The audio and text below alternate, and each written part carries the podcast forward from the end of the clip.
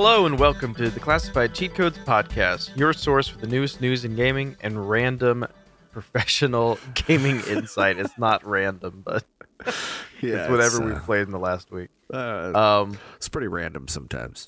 It is sometimes. I'm going to talk about a few games that I have barely touched on that I do want to play a lot more of. So I might be giving updates on like my extended opinions of some stuff. But once again, it was a slow week in gaming.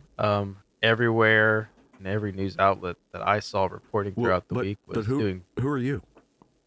Oh, I forgot to introduce myself.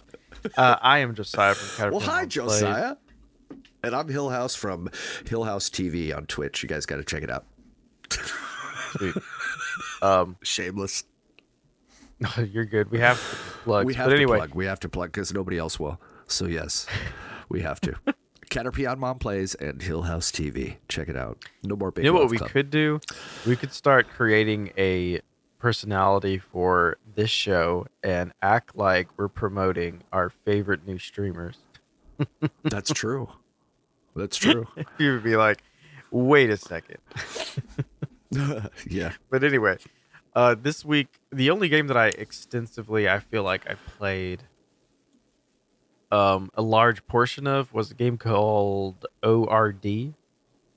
And I'm sorry, not just ORD, it's ORD period. It's really weird. Where was that one on? I played it on Xbox. It's not on Game Pass, but it was like really cheap. And it's the simplest game I can imagine. So what it is you play. It's an adventure story, but it gives you a word, and you have to make one of two choices for the next word in the story. And depending on what you choose, you can kill yourself very quickly. You know, it's for example, there's things like it starts off with like alarm, and you could say snooze or get up. If you say get up, then it says a house, and the choices are leave or stay, and you say leave. And then once you get out into like the forest or something, you can choose to like just like look in something. Like it'll be like cave or something. You could be like pass or go in. But if you say to go in, it could be like immediate death. It's something like a collapse or something. And so you have to restart.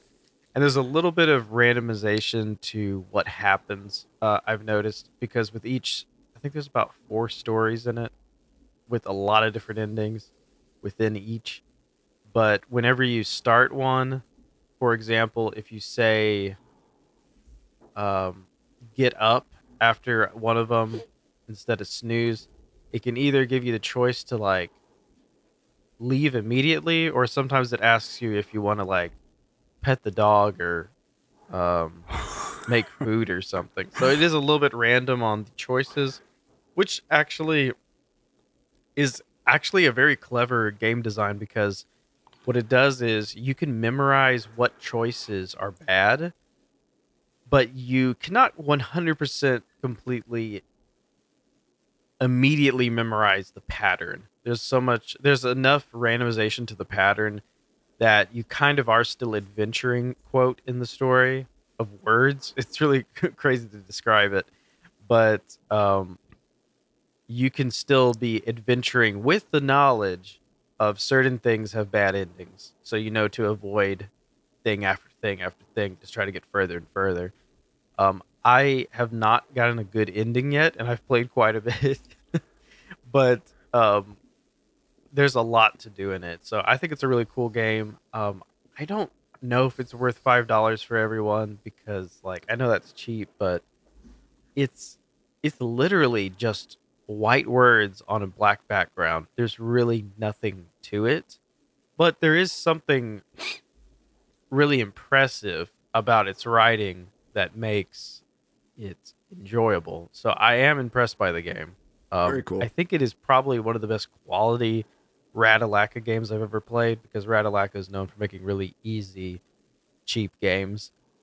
This game is easy, but it's not short. As I said, unless you had like a guide, I feel like it would take actually a lot of hours of gameplay. And I think you do get a bang for your buck as far as time goes, I think there is quite a bit of content in the game. But I mean, what would you expect from a game that only has like one or two words on the screen at a time? Yeah. But I don't know. It really harkens back to old like DOS games and stuff like that, like adventure games that were 100% word based, and you just don't see that anymore. So it is cool that somebody did make a game, you know, in the 2010s, or I'm not sure when the game was made, but like at least 30 to 40 years after this genre was even alive. But it's an interesting game. I would definitely pick it up if you saw it for a couple of bucks. Like if you ever see it on sale, like I think it's worth the. It's not mind blowing, but it's worth stretching your horizon of types of games you play. I think it's worth that. But that's the main game that I played this week, and that isn't saying much. I finished up. So this is gonna sound crazy. I've been meaning to talk about this for a while. It's old news now because I know there's a new Fortnite season that's starting, and I don't have anything to say about that yet because I haven't played it. But the last season of Fortnite was so throttled on XP. It was insane. I reached... So if you don't know anything about Fortnite's Battle Pass, is it goes to Battle Pass level 100 to get all the unlockables. And then level 200 gets you all of the like alternate custom versions of skins and stuff. So theoretically, if you got to 200 levels, which is insane for any other Battle Pass, if you got to level 200, you would have everything. I had gotten there by November 1st, and there was still a month left. So for the full month of November, for about a couple of weeks, I didn't play Fortnite at all because it was really boring. I got to level like 240, but there's really no reason to even log in since there was nothing to do. So they already had the XP way out of whack before then. And then they had a refer a friend program where you had to refer another player to play so many hours with you to get like unlockables. And I was like, I guess I could do that and then play on my wife's account. That's true. So I started playing on my wife's account, and I saw that you had to get 60 levels to get this unlockable. And I was like, I could probably do that, like, no problem. And then I started thinking, what if I, like, reached level 100? And I was really thinking that it would be impossible, but they throttled XP so much that I went from level 42 on this last Monday to level 115 in less than 4 hours of gameplay, maybe five. I don't know. Like, I barely played from Monday to Tuesday, and I just throttled so much XP. So, that being said, I feel like I understand why Fortnite does it. Fortnite throttles XP at the end of seasons to make sure that everyone gets the unlockables that they want. But I really feel like it's a mistake throttling it that hard, because it makes it feel like all the work you did, like everything I did in the month of October, feels pointless if I would have known that I could have got it all done in 2 days. Yeah. In November. So I understand the throttling. I understand like maybe it. So like I feel like Call of Duty only ever does double XP, and that's fine. And it's only ever like for a 2 day period. And then Call of Duty also has a passive like plus 10% XP if you're like playing with friends during like a happy hour or something. So it has stuff like that.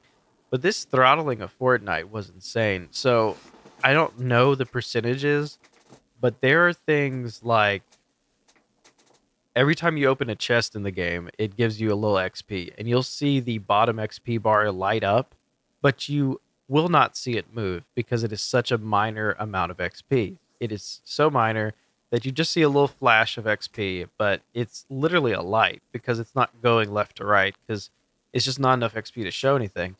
When they had it throttled this past week, I was opening chests, and you could significantly see an increase in XP. So like there was a point at which I think I could have opened maybe 20 chests, which isn't even it's not even like missions. It's not completing anything. It's not a challenge. I think you could have opened 20 boxes and got a level. Like, that's how significant of an increase it was. It had to be at least 4 times XP. There's no way it wasn't. That's nuts. Maybe 5. It's just, I don't know. I feel like they throttled it way out of control. The fact that I was able to unlock everything for a second account in 2 days. That's true. That's nuts. So yeah, that's just insane. But now I have 2 complete battle passes for that last season, but whatever.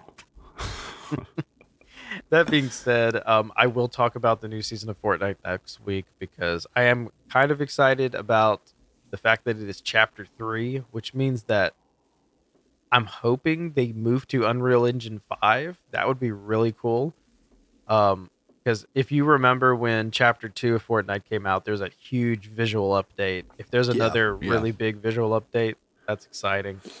I think Dwayne Johnson is being revealed as being one of the characters that they have teased at for. Yeah, he should be. He 6 months. Yeah, he should be the Foundation, which is insane. It's really funny because Foundation has been teased at so long, and to just reveal him as Dwayne Johnson. Exactly. It's really funny, but I see that. I think Spider-Man's going to be in it because they're using him as their actual splash art now. So, oh wow, that's interesting. What's interesting about Spider-Man is it means he will be locked in a battle pass. So once this battle pass is over, there'll be no way to buy him because they have so far. I talked about this about a month ago, probably. So far, Fortnite has not released anything that was in a battle pass again for sale, which I thought was a big no-no for Call of Duty and Apex. I think that is horrible marketing. It makes people not want to buy your battle passes at all, but whatever. Anyway, let me see. I just randomly went on a Fortnite thing. What else I played? There was a game called Yesterday Origins, and it was another game that I thought was going to be really quick, but very quickly I hit a wall. It is it's kind of a point and click without a mouse, if you can understand that. It's like you walk around a room, and when you face something, you can interact with it. It's kind of like that. But I quickly hit a wall where I don't know what to do to get out of the opening room. And then I looked at reviews of the game, and a lot of the reviews said that basically you don't understand how hard the game is until you start playing it and realize that you don't understand something very quickly. Like, people were saying stuff like that, and I was like, I guess I have to keep playing it to figure it out. But I don't know if I'm going to give up on the section and like look up a guide or something, because like I feel like I've exhausted every item. So it's one of those kind of point and clicks where you look at everything in the room, the person comments on everything in the room, you collect information from things, and you can combine elements to have results within the room. Pretty straightforward, but I have exhausted every combination that I could find. And I've even used the D-pad to make sure that I've interacted with every single item and then every single combination. So I don't understand if it's like my save file is glitched. And I would think that if all the comments on the game were not saying that it's surprisingly difficult. So yeah, the game's called Yesterday Origins, and I will definitely play it more this week, but I do not know if I will get any further in the game because I feel like I did a lot of work in like half an hour, and then that's when it stopped. I probably have played an hour with no results, but you know, oh wow, what is my life worth?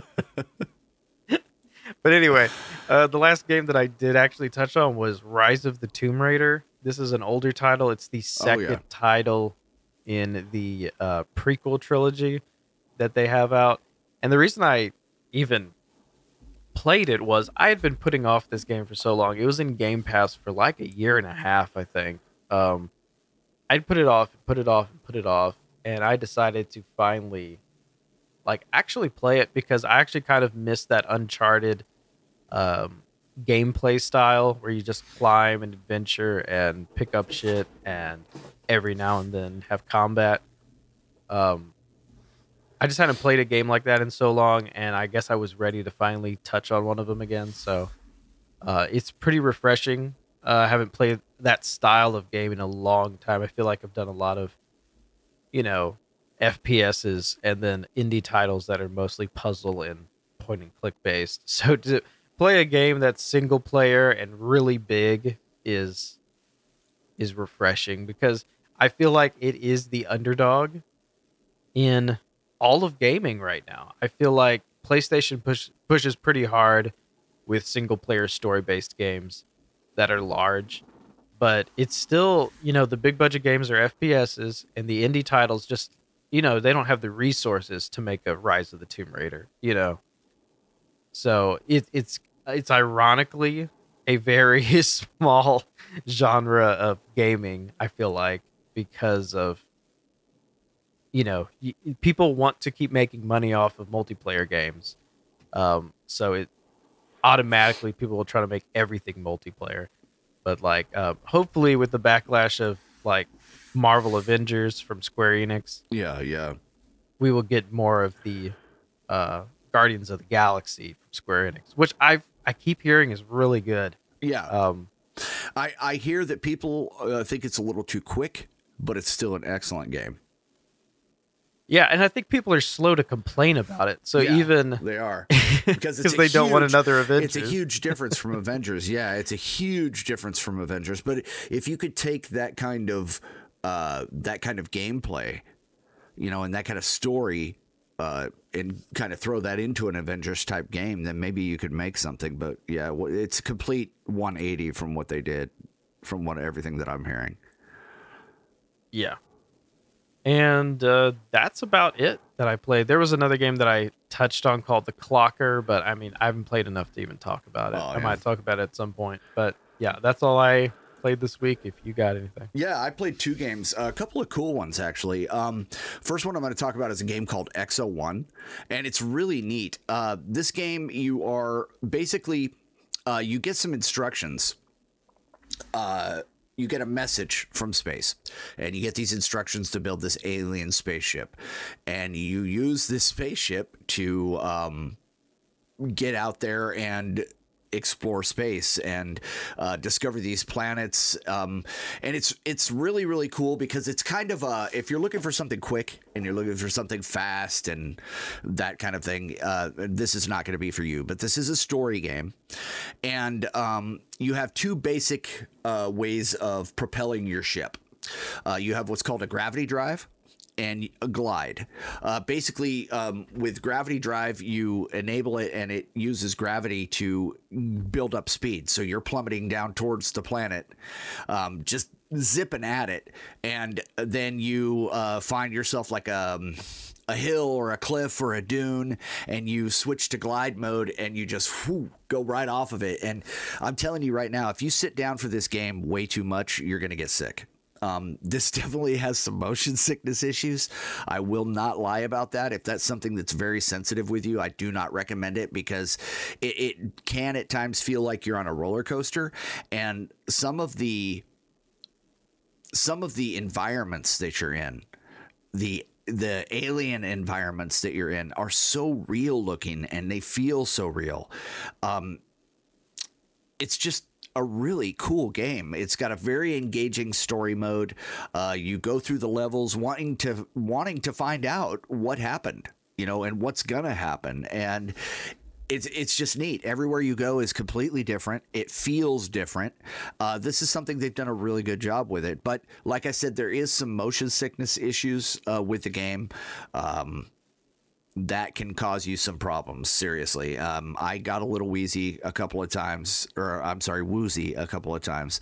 And but it's still just a fun, crazy game. It's a rush when you're doing the gravity drive, and then you take off into the glide, and you almost kind of feel it in a way.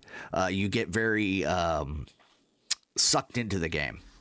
So cool little story. I'm not going to spoil any of that, but yeah, you're the second person to mention it to me this week. I've been meaning to play it. I have it downloaded, but yeah, I would check it out. I've heard it's pretty trippy. It's a really small download. It's only like 3 gigs. And there's some skill to flying this ship. There actually feels like it feels like there's weight to it when you're controlling it. You know what I'm saying? It feels like it doesn't feel like this light little feather that's floating across everything. Yes, you glide and you go across these landscapes and, you know, glide across these oceans and whatnot, but it doesn't. You feel like you're in those places. Do you know what I'm saying? You can kind of the noise resist the wind resistance and the noise from the wind hitting, and even when you're going across sand and stuff like that, you can kind of hear the grit. You know what I'm saying? It's just very realistic and feeling to it. But I would totally recommend this game. It's something different. It's a lot of fun. There's all sorts of crazy things to visit, from, you know, asteroid belts to freaking rainforests to oceans. It's just nuts. And everything, like I said, is completely different.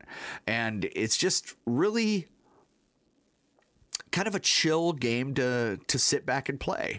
But like I said, if you're looking for something that's crazy fast and fun like that, no, this is not going to be it for you. But if you are kind of a walking simulator, if you like those kind of games, but different, then I recommend you definitely check this game out. Definitely. It seemed like a space version of all of the bird flyers that I've played, but which is surprisingly a lot. But souped up like by 100. You know what I'm saying? It's really, really cool. Now, there are some little crash issues and stuff like that, but it's nothing that, you know, it's nothing that those type of games have had before. Yeah, yeah. You know, and there's so, you know, you may have to do a hard restart on the game a couple of times here and there, just depending on where you screw up. But other than that, you know, if you know what you're kind of doing and you can control your character a little bit, then you're going to be fine. But yeah, check it out. I recommend it. It's all over the place. It's going to be on, or it already launched for the Xbox and on PC on November 18th. So from what I understand, it's everywhere. But yeah, check it out. Definitely recommend this one. By the way, I did play Kill It With Fire a couple of weeks ago. Cool game. And that was really fun. You talked about it 2 weeks ago. Yeah, that was a lot of fun. I just immediately started laughing. It's just so funny. And it feels so awkward when you live in an age of animal rights and you're just like, am I really killing spiders with a clipboard? Fuck yeah. Hell yeah. Killing it with hairspray and fire, bro. Killing it with, that is, with game controllers and DVD players. Everyone that I've talked to about the game in person, I've said the most clever thing about Kill It With Fire is the fact that your objective list is a weapon. I've never seen that in a game. It is so funny, but it's so clever. You don't have to pop up a menu to see what you need to work on. You're literally looking at it. But guess what? You can also kill things with it. Yep. It's such a funny mechanic. Your clipboard, yeah. Yeah. But go ahead. The other game that I played is this is a cute, cool little game. It's called Townscaper. And this came out on PC and back on June 30th of 2020. Went to Switch in 2021, Android, iOS, and now in December it just came to Xbox. So I had not heard about this game in 2020, but when it came to Xbox and they offered it on the Game Pass for PC, I downloaded it.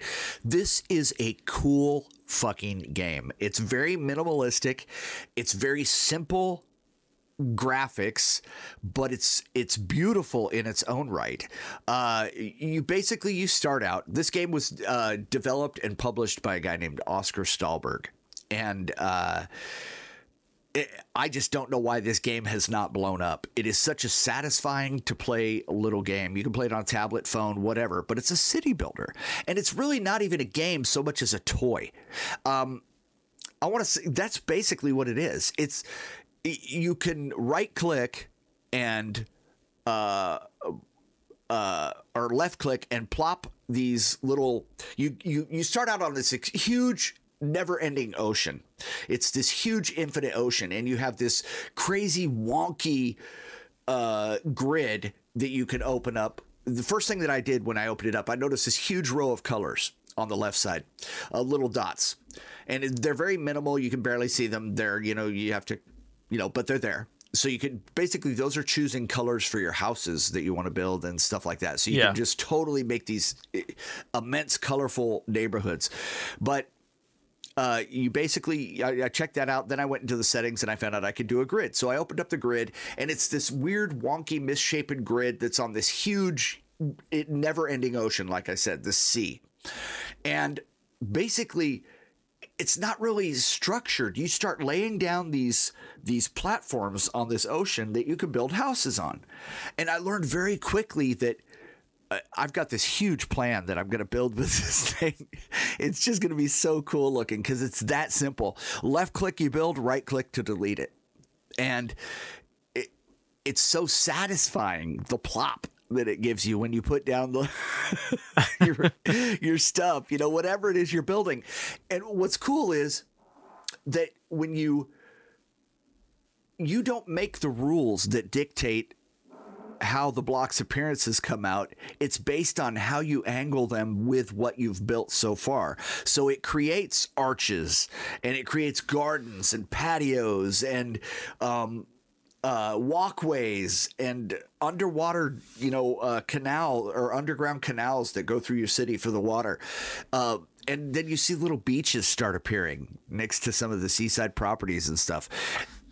Now, what's cool too is you don't see any people or vehicles running around, but every once in a while I started noticing clotheslines going between buildings, and then these groups of seagulls would come and perch on certain stuff, and you know, they don't make messes or anything, but you see birds, and sometimes you see clotheslines, so you know that people are living in these things. I cannot say enough about this game. It is so effing fun. It is so cool. It's just, there's something very calming and satisfying about this game. I wish that I could talk to this dude and just see how he came up with this idea, because it's so simple but so huge at the same time. I don't know how else to explain it other than that. But yeah, it's just a really, you could build these huge organic cities that, you know, defy what it's supposed to look like. But at the same time, you could build them to look like places that you've been. Like, I grew up in Astoria, Oregon for a small amount of time while I was growing up. That was where they shot Goonies, by the way. So, yeah, I consider myself a Goonie, and no one can take that away from me. But anyway, so I grew up in Astoria. What was the name of that game again? It's called Townscaper. Okay, gotcha. Go ahead. It is... Dude, it is so cool. But anyway, so I looked at an aerial view of Astoria, Oregon, and I was going to do, because I remember this huge, like, they call it the Astor Column. And it's like a big, huge lighthouse that you can walk up and check out and stuff. I remember when I was real little, I had this G.I. Joe action figure, and I made a homemade parachute out of a sandwich bag. And I mean, this thing was like one of those gliding parachutes, so it was more rectangle than anything. And I let it go, thinking it was going to go down to the bottom, but no. Big gust of wind took it, and it took it out to the sea. I watched it go. It was really neat. But anyway. I remember seeing this game in an indie showcase. Oh, I remember thinking it looked really good. This game is so cool. I have not played enough of it, but it is so satisfying and addictive. I could see how you could get lost in this game forever. I really do. But I have a plan. I have I'm going to start with a castle, and then I'm going to build a city around it. And but I think I'm going to build a Atlantis, the famed ringed city that disappeared, and have some fun with this. But here's another cool thing about it, guys. You can save your city as a 3D rendering. You can save it and export it so that you can do whatever. 3D print it? Oh, yeah, you may be able to do that. They said there's various things that you could do with this. So this game is not just a toy. It's so much more than that, but it is so basic and simple, the things you can do with this game. But yes, you can export your city as a 3D image to use for later things that you want to do with it, such as, like you said, 3D print. That's crazy, isn't it? Isn't it? Yeah.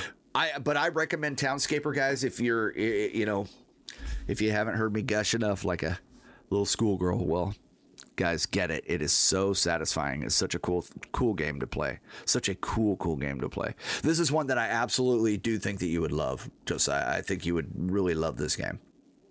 Yeah, I'll probably play it this week. It would be fun if they could put a multiplayer in it. That would be a lot of fun. But the fact that it's single player is just as satisfying, because you could sit on Discord and chat with somebody who's playing the same game and just sit there and play and just chat and talk. And it doesn't matter what you're building.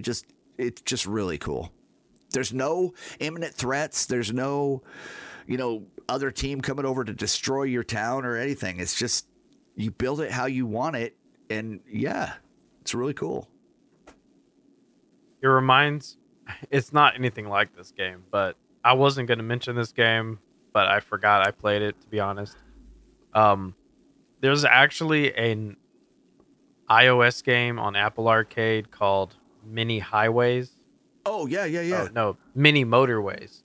And it is super zen-like. I randomly played it this week, and it's a really fantastic zen-like road building game. All you do is build roads. That's the whole thing. Oh, wow. And you have to figure out the best way to build roads, to control traffic.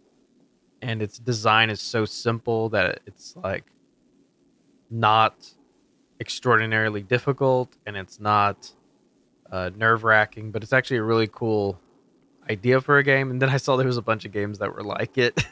Oh, yeah. But... it is included in Apple Arcade if you're a Apple Arcade subscriber, which I have Apple Arcade, but I hardly ever use it. So the other day I was trying to see what was actually in it that I even looked interesting. And then I saw it and I was like, that looks like the type of game that I could play when I don't want to do anything else, you know? And it's pretty cool. I like it. I don't know why I didn't put it in the notes. But yeah, I think you'd like that game, dude. I think you should give it a try. It's very, very relaxing, very satisfying. Sweet. And I don't play those kind of games, man. And I was like, dude, I cannot wait to play this game again. It's just crazy. Yeah, dude. One of the most annoying thing about city builders is when they get way too in depth. Like, yes, there's that City Skylines game. Yeah, and this is it's just not like even that fun for me because it's too. It's hard, too, really quick. Yeah, it's too demanding. You have to do it this way. And this game, Townscapers is nothing like that, because the angles you can go at are so organic, and you can easily move around and stuff. If you're looking to move, I recommend this. If you do get the game, hold down the left mouse button. You move that way. It doesn't plop anything down or anything. And remember, you can right click it to get rid of it. But yeah, I was just plopping everywhere just to see. And if you plop on the outside edge of the map, your map gets bigger. So if you plop on the very close to the outside section of the map, your world gets even bigger. So it's an infinite sea. I mean, you could build these huge, huge cities, and I could just see some really cool mega structures being built. But yeah, I have a great idea that I'm going to start with and go from there. Sweet. Sounds good. You got any other games to talk about? Nope. That's it. That's all I played. Okay, then I guess we can do our one news story that you had, right?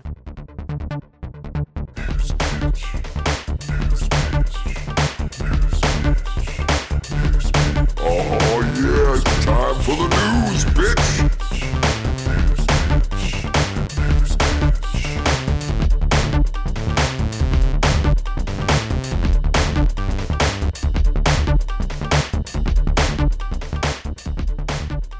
Yeah, I got one quick story.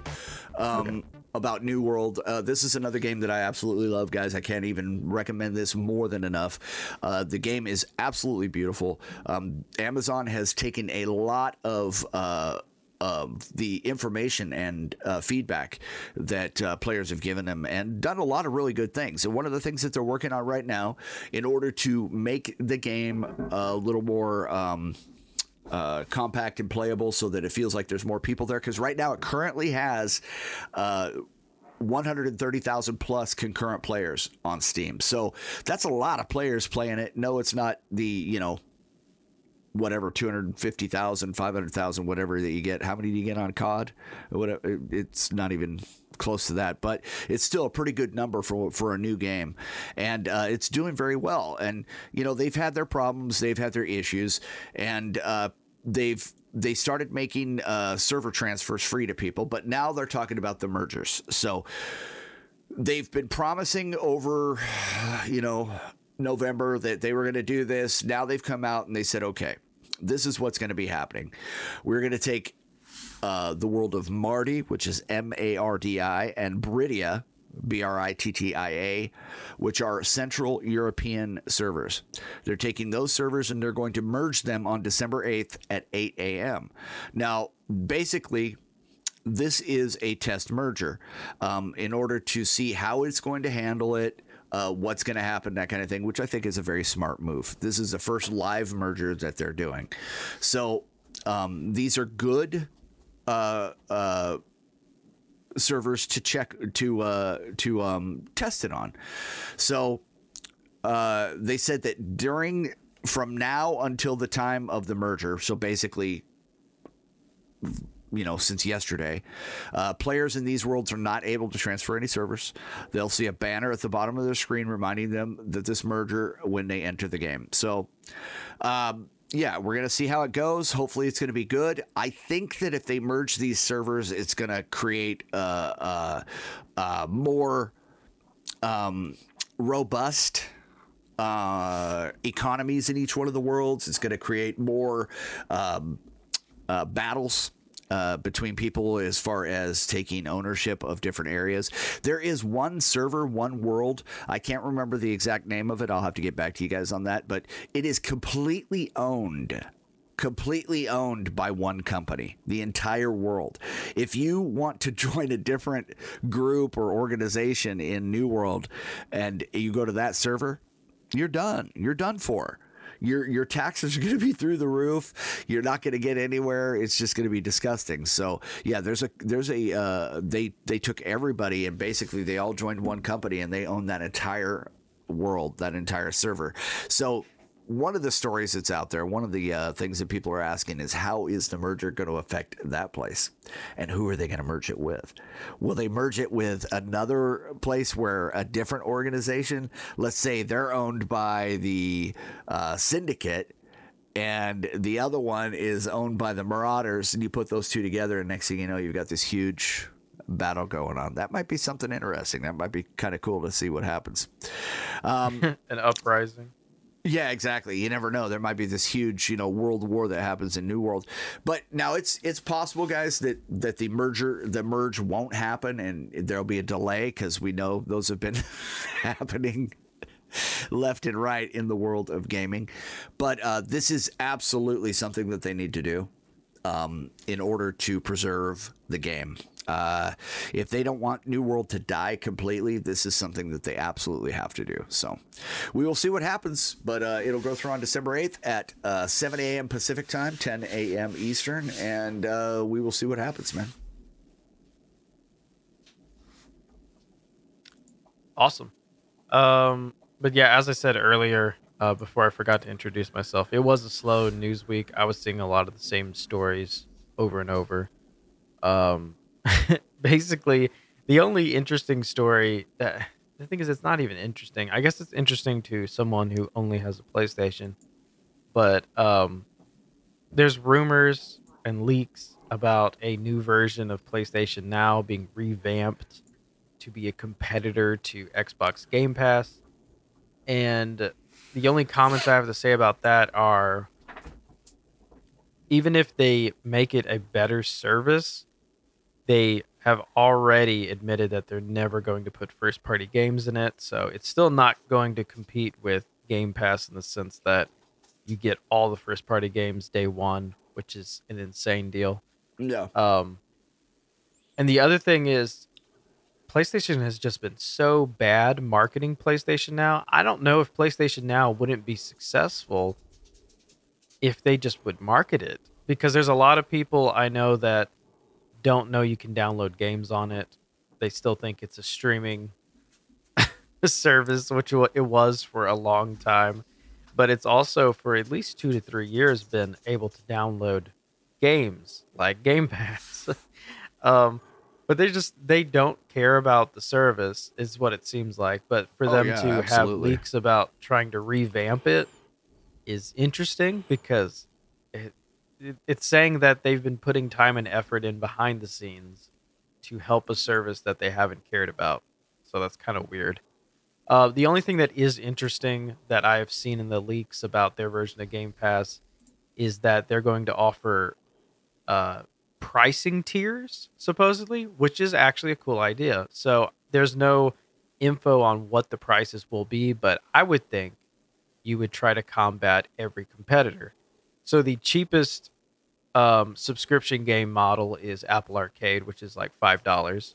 So I think there should be a $5 version of PlayStation Now that includes, you know, some indie titles, some older titles, nothing that breaks the bank.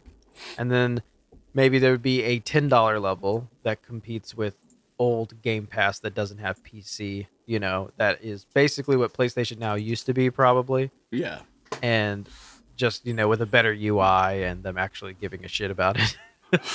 And then there should be a $15 level that competes with Game Pass Ultimate, where PlayStation Now should be introduced to PC, because there's been a lot of push for them to get more and more of their PlayStation original titles on PC.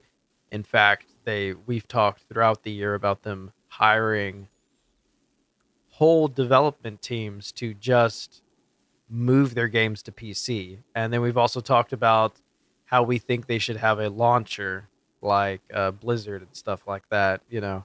So with all that being said, I don't know. I guess that's my prediction on the pricing. I think they should target the cheapest platform, you know, their old pricing in the middle, and then a new pricing that includes, you know, the same bells and whistles as Game Pass, minus the inclusion of first-party games. Yeah. But it's not just first-party games, it's day one first-party, because to be honest, I don't know what is in PlayStation Now, because I've never used it, but I assume it has some older PlayStation originals on it. I mean, I don't see why you wouldn't have that. But that being said, I think the rumors are that they're going to announce it in January, so we might see it in about a month. But once again, it's interesting that PlayStation abandons ideas and then tries to resurrect them like they're a new idea. Because if anything, when you see the new version of PlayStation Now, whatever it's going to be called, it may not be called the same thing, it may be. They're going to act like it's replacing nothing. They're going to act like it's a brand new thing that they've never ventured into. And it's going to be marketed as the competitor to Game Pass. Not, hey, we're starting to actually care about PlayStation Now and actually market it. I say that because they did the same thing with that PlayStation Home. That was that VR experience back on the PS3 that everyone thought was really lame. And they discontinued its service because it was just so cringe. And then suddenly in the age of VR, they're like, we're resurrecting PlayStation Home. So that being said, like, they've had a history of resurrecting things that they've given up on and acting like it's some amazing thing.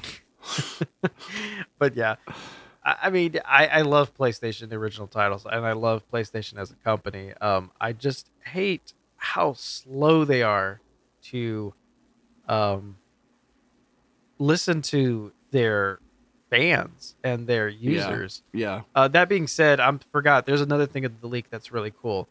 Supposedly, the new version of PlayStation Now will include PlayStation Portable titles like Vita and PSP, which is really cool because they have been very bad at allowing you to access legacy titles. So once again, we talked about that back in February or January.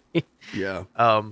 But yeah, if they've been holding off on the ability to purchase legacy titles because they wanted to include it as a incentive like Nintendo does with Nintendo's online service, then that's also kind of cool. So I wouldn't be too mad if PlayStation Now got really cool on the retro titles. I might end up actually checking it out. I feel like that would be worth it, especially for someone who doesn't play PlayStation enough to want to buy a lot of titles on it. I wouldn't mind having a service that gave me access to, you know, some older games like PS2, PlayStation Portable, PS3. I know is really hard to emulate. They would have to actually announce that they've created a good emulator for it because they don't even have one. But yeah, that being said, that I guess that was the only big piece of news that I saw. But I said I didn't have any news, but there you go. That being said, I have a long list of games to play this week, and hopefully I can check out some of them and we can talk about them next week. So, but yeah, there's some good stuff out there. I'm really enjoying it, man. There really is. Yeah. There's a lot of great indie games that are out there that people just need to give a chance, man, because they are so cool. Yeah. I guess my final statement is the coolest thing to be announced this week is now Dwayne Johnson is going to be that guy from Fortnite. Yep. The Foundation. No, that's not what I mean. I mean that when kids see him somewhere, they're going to be like, hey, it's that guy from Fortnite. Yeah. Well, he needs to get rid of that Tooth Fairy moniker. That's why. So yeah, he's been trying very hard. He only spits out like 30 movies a year. Yeah, I know, huh? He goes from, you know... Still can't let it down. Goes from race car action hero to CIA comedy to in the jungle to Tooth Fairy. So, yeah. I don't know if any of our listeners listen to TikTok memes or music in general, like pop music. But he did have a feature on a Tech Nine song, I believe, earlier this year. And it was pretty cringe, in my opinion. I think Dwayne Johnson does not have the greatest flow, since his flow is completely just yelling. That being said, what was the hardest disconnection? And maybe this is karma from a decision he made in his career, but hearing him rap on a song where he's using language and cussing is really awkward. Yeah, because all I hear is his character in Moana because he sounds exactly the same, and it just sounds like someone's doing a parody of Moana where he's suddenly like going off on people. Yeah, and so him just going off on someone and using tons of coarse language in a rap just sounds like a Disney character going off on someone. Yeah. It's really funny, and I can't unhear it. I can't make that disconnection because I've heard "You're Welcome" way too much. And that being said, he may have ruined his potential future rap career with Moana, but I don't know.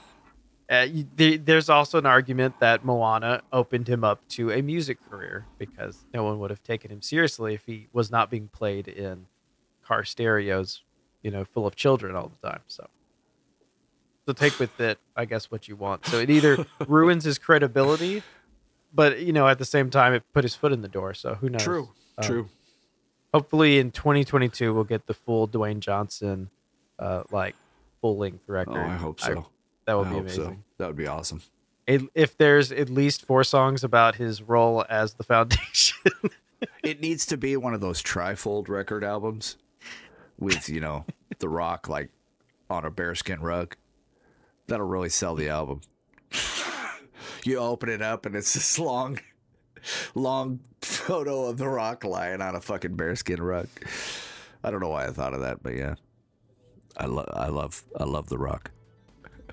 Like Garth Brooks with Chris Gaines. He's going to wear leggings and turtlenecks. Justin Bieber haircut with some emo shit. But I can laugh every once in a while and say, yeah. There are tons of people out there that we don't know of that people don't realize have made albums. John Daly, a golfer, did an album with Willie Nelson. Yeah.